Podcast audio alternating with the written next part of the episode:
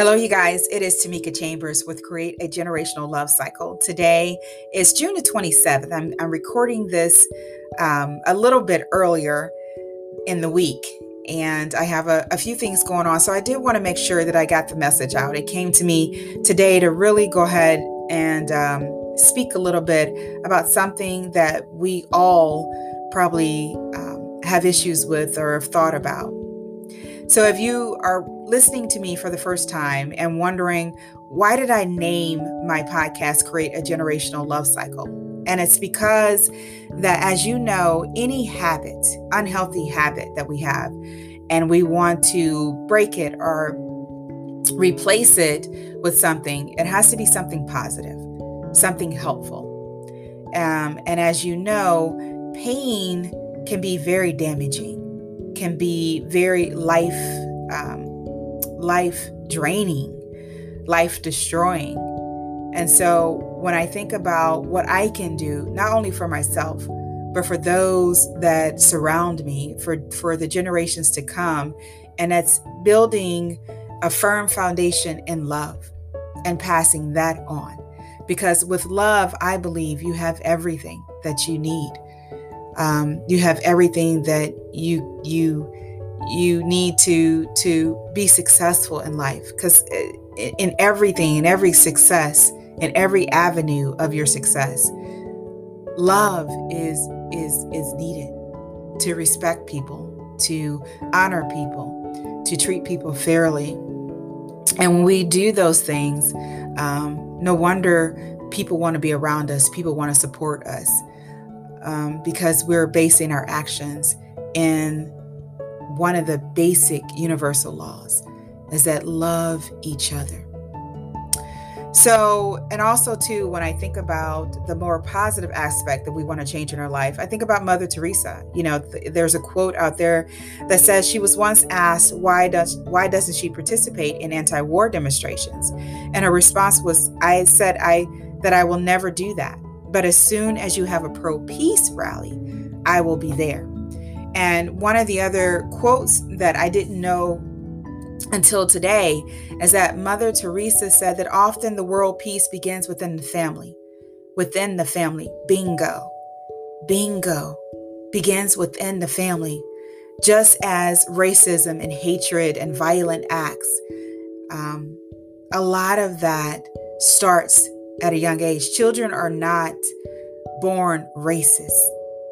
You know, when I think about my son's friend, his best friend since kindergarten, and he's now in the fourth grade, and he Skypes her by us living in uh, Tillamook and she in Ohio. He Skypes her, and I look at her and just so much innocence and beauty and friendship that has grown for the past four years. It's, it's amazing. And the first time that Kim even made reference, our son Kim made reference to his best friend's color of skin, was when he experienced some racism here in Oregon. Uh, someone called him a knicker, not nigger, knicker.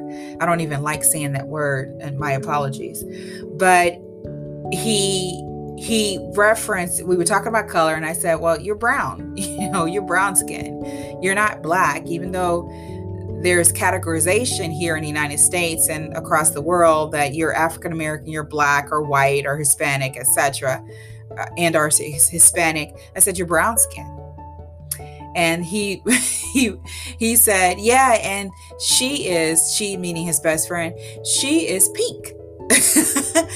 And so ever since I was a child, I, I, I just couldn't make sense out of nonsense. I couldn't make sense that of all the colors in the world, the leaves, the grass, the houses, popsicles, ice cream, everything, trash cans, everything, cars, there's so much color in the world. And for someone not to like me because of the color of my skin, because of something my creator designed me in, right? It's it, it wasn't meant to be a disgrace, but to show him, himself through me, his his love of color, his love of children, um, even teaching us through our experiences to accept people as they are, to look beyond the color and see the character, see him, see his blessing, see his love, his compassion, his hope, his forgiveness. That's what our relationships are supposed to do, instead of beating and crime and racist remarks. And so as I move forward with this podcast and this month, the last few days in June of P T S D, National P T S D Awareness Month. As you know, P T S D is when we have gone, experienced something, and it it it it it, it changes, if you will, our our our program a little bit. It it depending on how we respond to it, we change our some of our programming in our body. We cover up those things like um, uh, healing from the inside out, and being able to love and being able to forgive others, for they know not what they do, as Jesus said when he was being persecuted um, on the cross. Forgive them, Father, for they know not what they do. That why many people have the nightmares and have the the intrusive thoughts, why we have, and, and I'm, I'm speaking of myself, why even have experience anger and uh, disappointment and resentment and shame and vengeance, is because we we we forget that when people are doing stuff to hurt us, when people people who are hurting hurt us, they have lost their way a little bit. And when we have, we blame and we persecute them and judge them, we too have lost our way. That within us is the ability to have compassion, to have hope, to, to forgive, to be the light in the darkness, be the light in the dark circle of pain. We have it in us. And so when I was, and I and I speak from experience, right? That we are told in the Bible that we're going to have trials and tribulations. But when we experience those, we have to remember that life, things happen in life. We have to remember that there's pain in life, that people are hurting. And at the same time, to live our life more abundantly by remembering who we are, by remembering that there is no experience that I cannot um, get over. I am greater. We are greater. You are greater than your experience.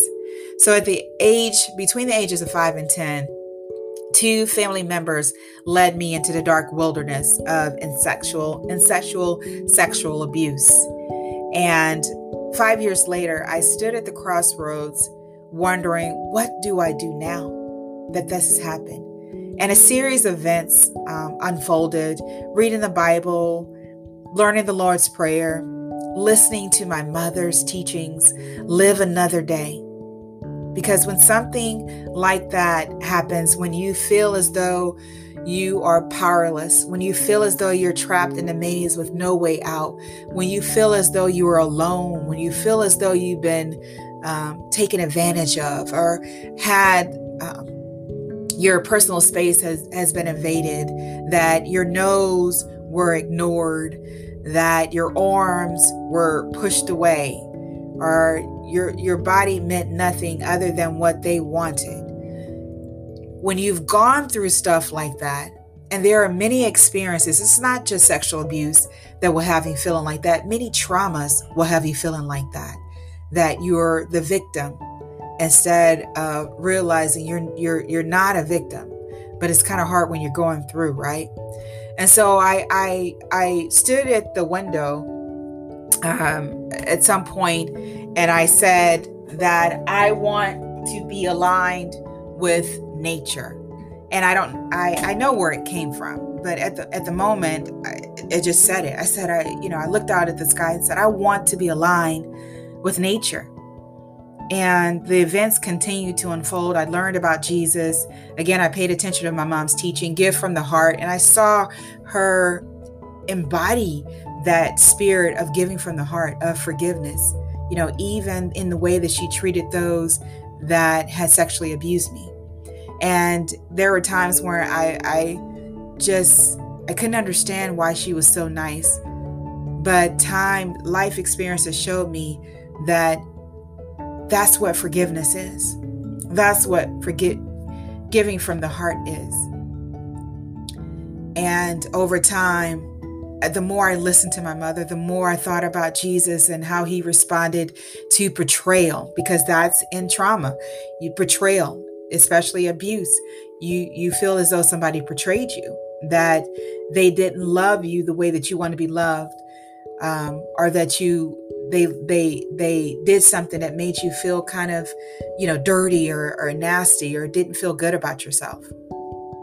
And so I started bringing in those resources, drowning myself in prayer, praying every night, um, talking to God, spending time out in nature, you know, admiring the beautiful trees, um, just really trying to live a good life, um, trying to live a normal life um, as much as possible, and changing my focus from what happened to how can I learn from life now? How can I apply what I've learned, what I learned from childhood sexual abuse to life going forward, that I don't find myself in a situation like that ever again? And um, I have tested that mindset of being a student of life with, it's been tested through so many experiences, that if you see yourself as a victim versus a student, versus someone who forgives, someone who, yeah, I may not understand everything that you've been through, but I know that pain does not discriminate, that anger can really grasp a, a person, and, and pain can really grasp a person, that they're no longer themselves. They are not in a state of consciousness of love. They are somewhere else, lost. And luckily for me, I, I got a chance to see that even while I was going through the abuse. So the thought that I want to leave you with today is that you are not alone. And even if you've, I, I luckily I had a mother who believed me, brothers who showed me that not all men are abusers, and doing away with thoughts such as being, you know, afraid of man. I, I couldn't live like that. You don't have to live your life in fear. You don't have to live your life in anger. You are much greater than what you've gone through, and you are not alone. And so one of the things that really has helped me is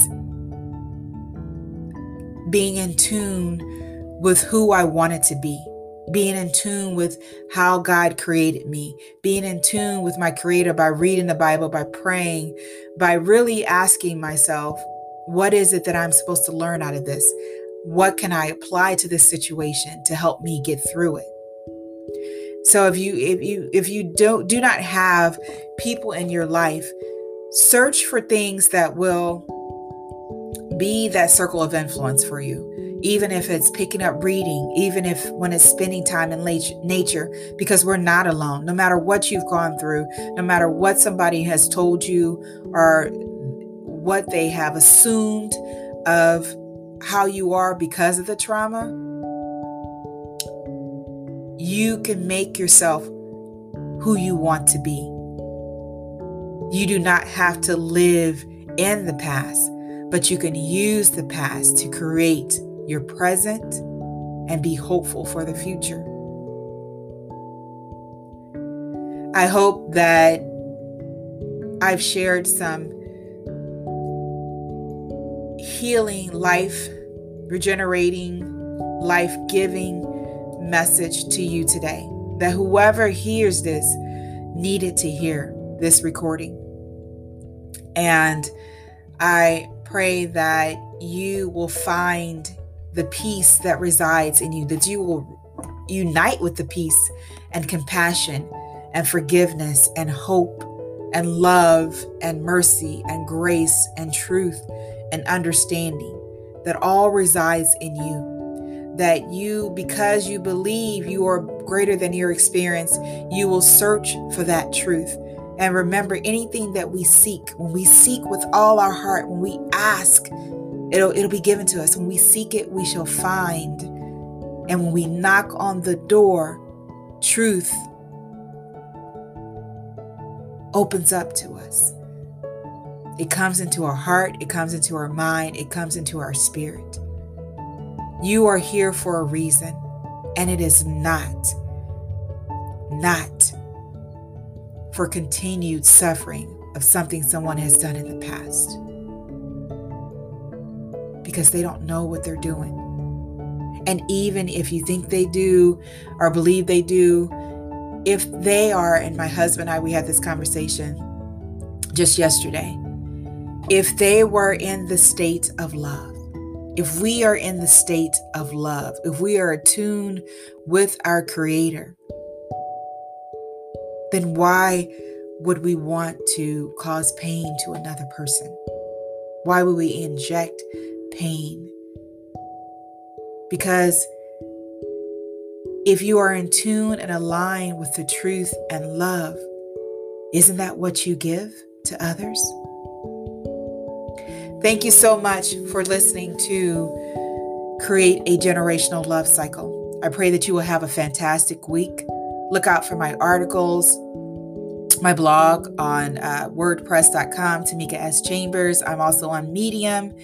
And um, feel free. I would love for you to sign up for my quarterly newsletters. I didn't want to make them too frequent, but to really pop in every three months to share information on healing from the inside out, reuniting, reuniting with your purpose, and being in the best health possible. Until next time, this is Tamika Chambers with Create a Generational Love Cycle. I hope that you take the time today to think about how can you create a generational love cycle for the generations to come.